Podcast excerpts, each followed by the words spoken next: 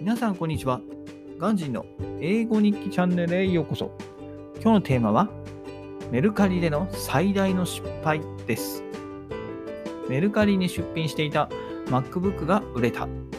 My MacBook that I put up for auction was sold last night.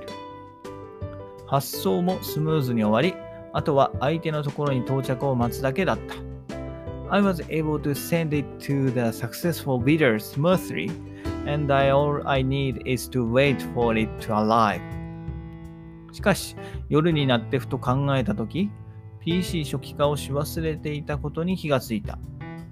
However, it occurred to me when I was thinking about it while taking care of my child at night, and realized that I have forgotten to perform a factory reset on the MacBook. 宅配便の配送センターに連絡するも営業時間外ということで連絡できず。I called the fulfillment center of the shipping company, but I was sorry, but it was already closed. 仕方なく落札者に事情を説明し返送してもらうことに。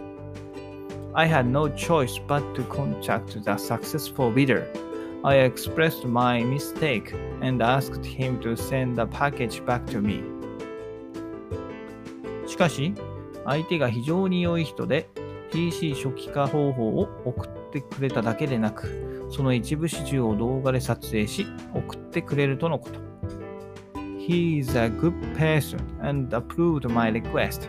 In addition, he sent me the link of how to reset it without a password and proposed that he would take a video of opening the package to factory reset on it. 先方も自前の PC は売りに出してしまって早く新しいのが欲しいとのこと。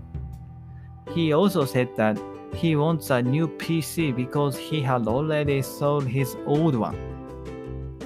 なので、その提案を受けることにした。I accepted his kind offer. 相手が良い人で本当に助かった。I was so relieved because he is a good person. 以上です。バイバイ !Have a nice day!